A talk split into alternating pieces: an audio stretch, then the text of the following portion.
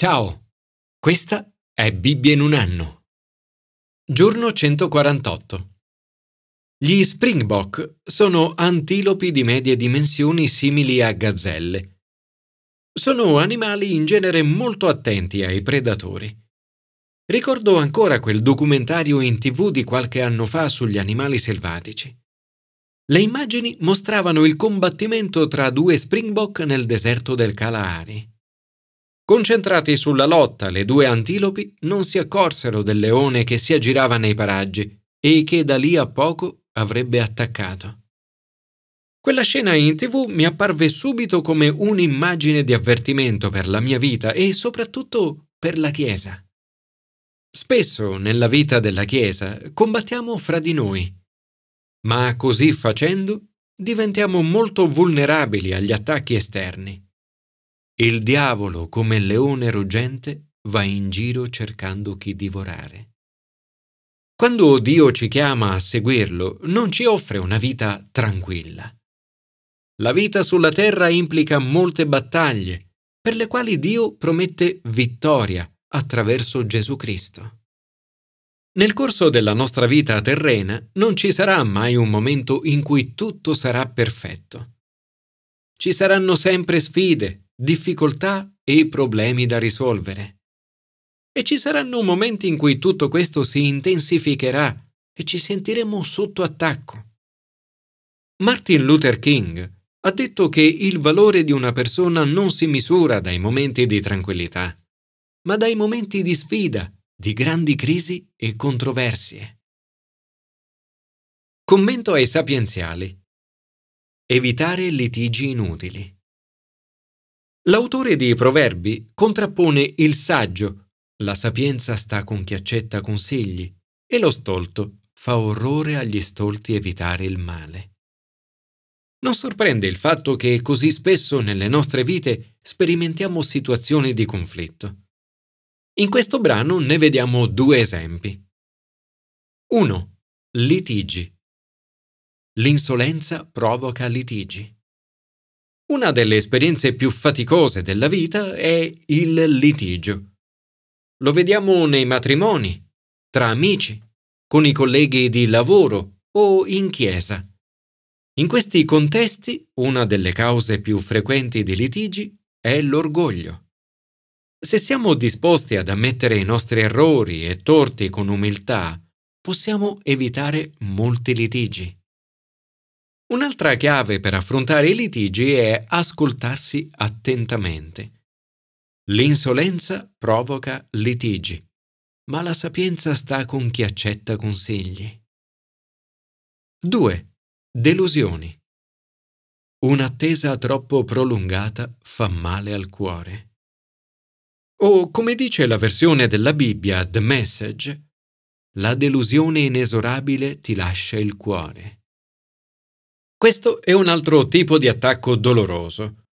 Quando un sogno o visione che abbiamo ricevuto per qualcosa viene interrotta e i nostri piani vengono ritardati a causa di qualche attacco o delusione, il nostro cuore ne soffre. Per i nostri piani e le nostre circostanze siamo sempre pronti a reagire e a combattere. Ma non c'è niente di più soddisfacente che attendere, perseverare e vedere realizzarsi una parte della propria visione. Un desiderio soddisfatto è albero di vita. Desiderio appagato è dolcezza per l'anima. Anche nel mezzo dei conflitti della vita possiamo trovare momenti di grande gioia, appagamento e soddisfazione.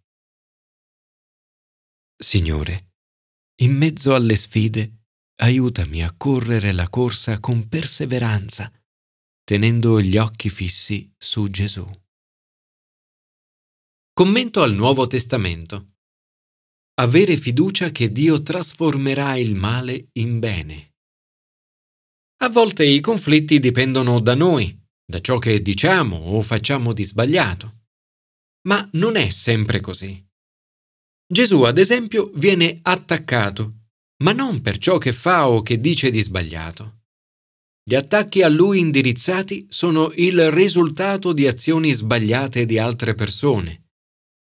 Eppure Dio usa tutto per il bene. Dopo aver pregato per l'unità, Gesù affronta un tempo di conflitto. Solo e vulnerabile, pieno di amore e gentilezza, viene arrestato e condannato a morte. Offre la sua vita per dare la vita. 1. Tradimento. Gesù affronta un momento terribile della sua vita. Il suo amico e discepolo Giuda, con il quale aveva trascorso tre anni, guida una divisione di soldati, ufficiali, sommi sacerdoti e farisei.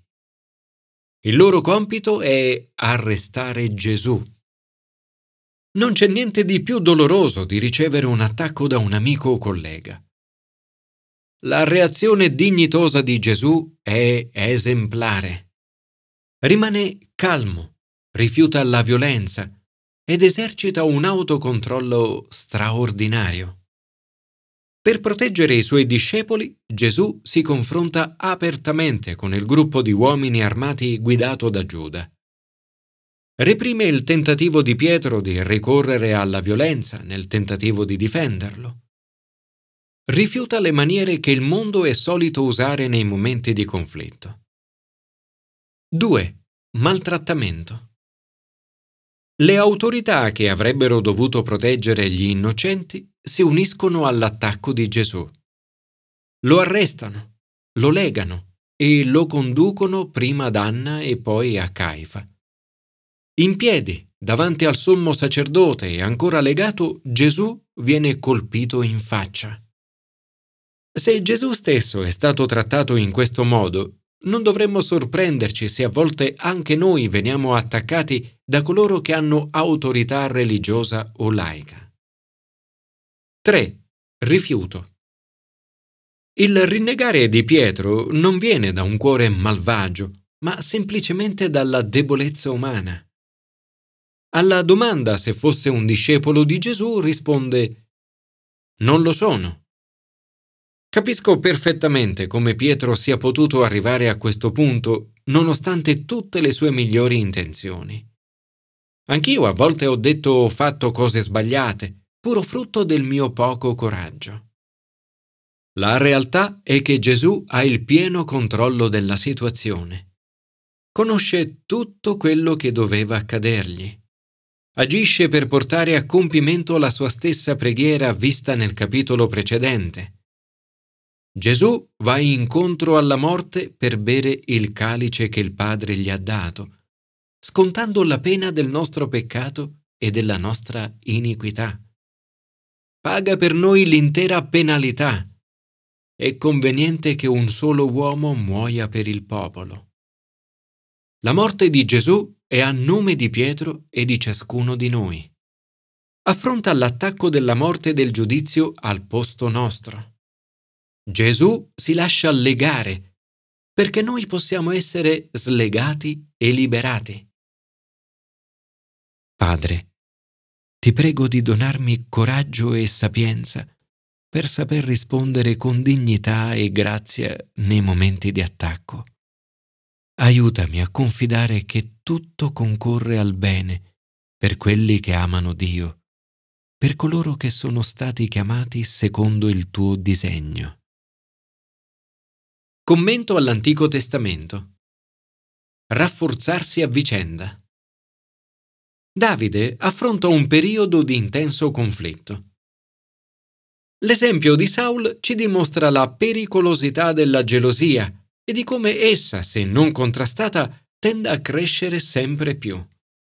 Spinge Saul a compiere atti sempre più diabolici e a sangue freddo non si preoccupa di distruggere una città piena di sacerdoti. Per contenere gli attacchi, Davide è costretto ad attingere ad ogni risorsa. Mangia i pani sacri dell'offerta, finisce per fare il folle e raduna un gruppo assortito di quanti erano nei guai, quelli che avevano debiti e tutti gli scontenti. Ma anche qui, sebbene sotto attacco, vediamo emergere le qualità di Davide. 1. Lealtà. Davide è famoso per la lealtà ed è molto rispettato. Davide e Jonathan sono assolutamente leali l'uno con l'altro. Jonathan, figlio di Saul, si alzò e andò da Davide a corsa e ne rinvigorì il coraggio in nome di Dio. Considerando che avrebbe potuto vedere se stesso come erede al trono, la lealtà di Jonathan verso Davide è straordinaria. Tu regnerai su Israele mentre io sarò a te secondo.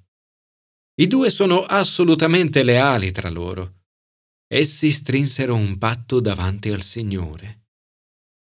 Nei tempi di conflitto non c'è niente che ci aiuti di più della lealtà dei nostri amici e della famiglia. La loro vicinanza ci aiuta nei momenti difficili e se sono loro ad essere sotto attacco, la nostra lealtà e incoraggiamento vengono loro in aiuto per trovare forza in Dio. 2. Preghiera. Quando i problemi si affacciano nella tua vita, qual è il tuo primo porto sicuro? Joyce Meyer ha detto, nei momenti di difficoltà, corri al telefono o corri al trono? In questo periodo della sua vita, Davide impara l'importanza di rivolgersi a Dio prima di prendere decisioni. Sotto attacco ancora e ancora, Davide consultò il Signore. Gli attacchi si trasformano in opportunità per avvicinarsi di più a Dio. Una delle tragedie di questo racconto è che invece di combattere il vero nemico, il popolo di Dio combatte al suo interno come i due Springbok. Questo errore dà ai Filistei l'opportunità di attaccare. Ancora oggi la Chiesa corre questo pericolo.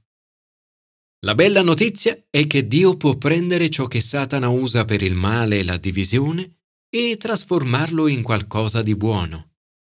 Dio usa l'attacco dei Filistei per soccorrere Davide. Allora Saul cessò di inseguire Davide e andò contro i Filistei. Sarebbe meraviglioso se la Chiesa interrompesse le sue lotte interne e fronteggiasse in unità i veri nemici che cercano di distruggere il mondo, come l'ingiustizia, il traffico degli esseri umani, le malattie e la povertà. Padre, aiutaci ad essere leali gli uni con gli altri, a fermare le lotte interne alla Chiesa e ad unirci per affrontare i veri attacchi che vengono dall'esterno.